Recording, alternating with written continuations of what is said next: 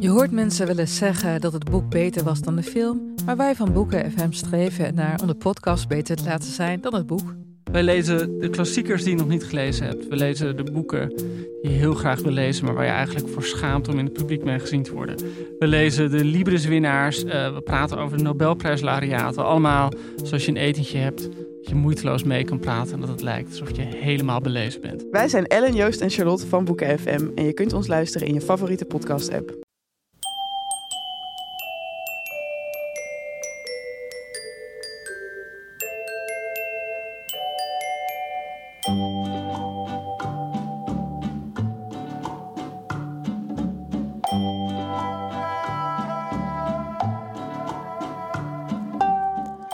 Welkom bij aflevering 114 van de Echt Gebeurd podcast, waarin waargebeurde verhalen worden verteld door mensen die ze zelf hebben meegemaakt. In de podcast van deze week een verhaal van Giem van Straten. Het thema van deze middag was pubers.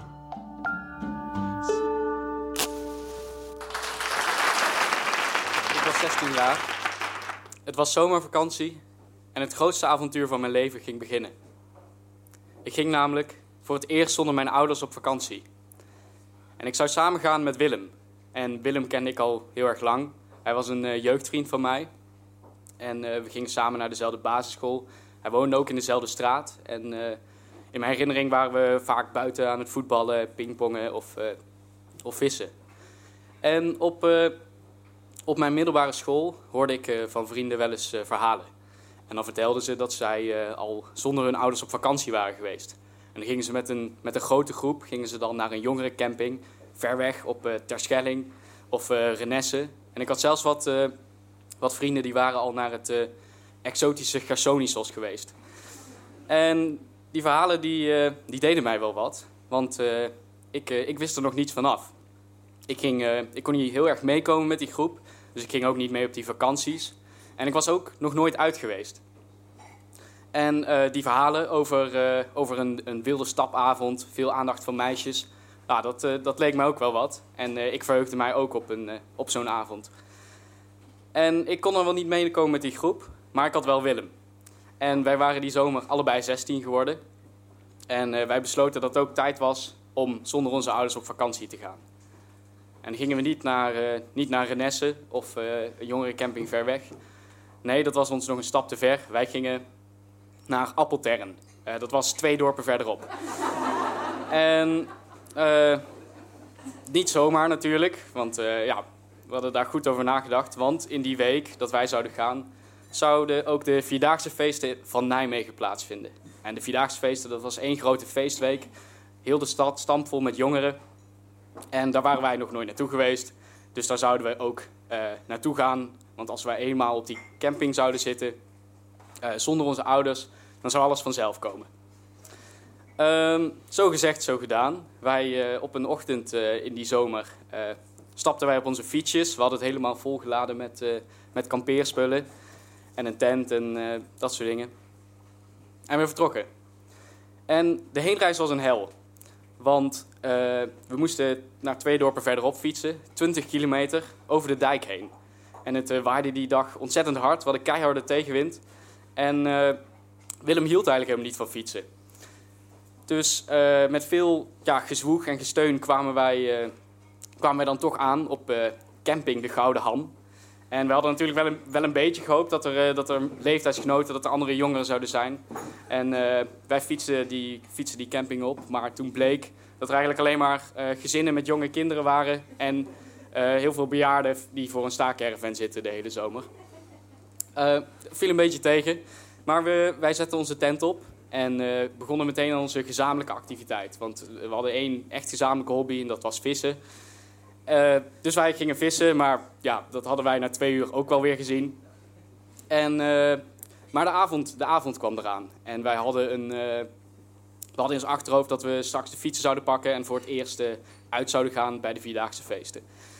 Um, dus we gingen nog even boodschappen doen voor het eten. En uh, ik wist dat uh, stap 1 bij het uitgaan uh, alcohol is.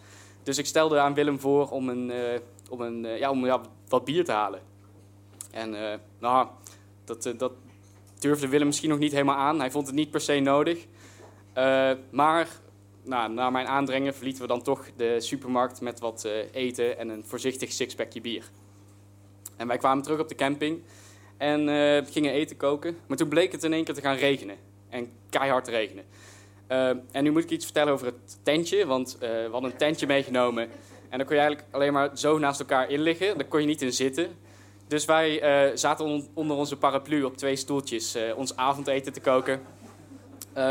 Maar ja, het, het, regende dus. En ja, Willem had die dag al genoeg gefietst voor de rest van het jaar. en hij had er geen zin meer in om naar Nijmegen te gaan. Nou, dat was de eerste avond, ging dus niet volgens plan. De volgende dag regende het nog steeds. Maar was er wel een kans. Er kwamen namelijk leeftijdsgenoten op de camping te staan. En niet zomaar leeftijdsgenoten, nee, een, een groep meisjes. En nadat wij door uh, uitgenodigd waren voor een, voor een drankspelletje, gingen we bij hun voor de tent zitten. Maar Willem, die, Willem die dronk, dronk even niet meer. Ik weet niet waarom. Maar dan doe je toch niet echt helemaal mee met een drankspel. En ja, dat, en op een gegeven moment uh, we waren toch een beetje bezig. En toen, deed, toen zei Willem van, ik ben moe, ik wil gaan slapen. En ja, ik was veel, te, veel te onzeker om, om zelf daar bij die groep meisjes achter te blijven. Dus ik, ik droop met hem mee af, terug naar de tent. En ook de tweede avond werd, werd niets. de volgende dag, het regende echt nog steeds. En we hadden helemaal niks meer te doen. We zaten op onze twee stoeltjes voor de tent. Uh, ons stierlijk te vervelen. We hadden ook de kaartspelletjes gedaan, maar ja, dat hield dan na een paar uur ook wel op. En ik ergerde me ontzettend aan Willem en hij ergerde zich ook ontzettend aan mij. En op een gegeven moment gebeurde het dat hij het voorstel deed om de vakantie af te kappen. We zouden namelijk vier dagen op camping de Gouden Ham staan, maar hij, hij vond het goed om nu de tweede dag naar huis te gaan. Ja, dat, dat met pijn in ons hart, of in ieder geval pijn in mijn hart, gingen we, gebeurde dat. We laden alle spullen weer op de fiets en fietsen de 20 kilometer over de dijk weer terug naar huis. En waar onze ouders hadden gedacht dat wij vier dagen lang in de goot zouden zitten en hoogstens met de, de ambulance in coma terug zouden komen naar huis, kwamen wij op dag twee als twee verzopen 16-jarigen alweer teruggefietst. En thuis gaf ik Willem de schuld van, van de mislukte vakantie. Van dat alle verwachtingen niet uitgekomen waren. En ik heb toen uh, een paar weken lang niet meer met hem gesproken.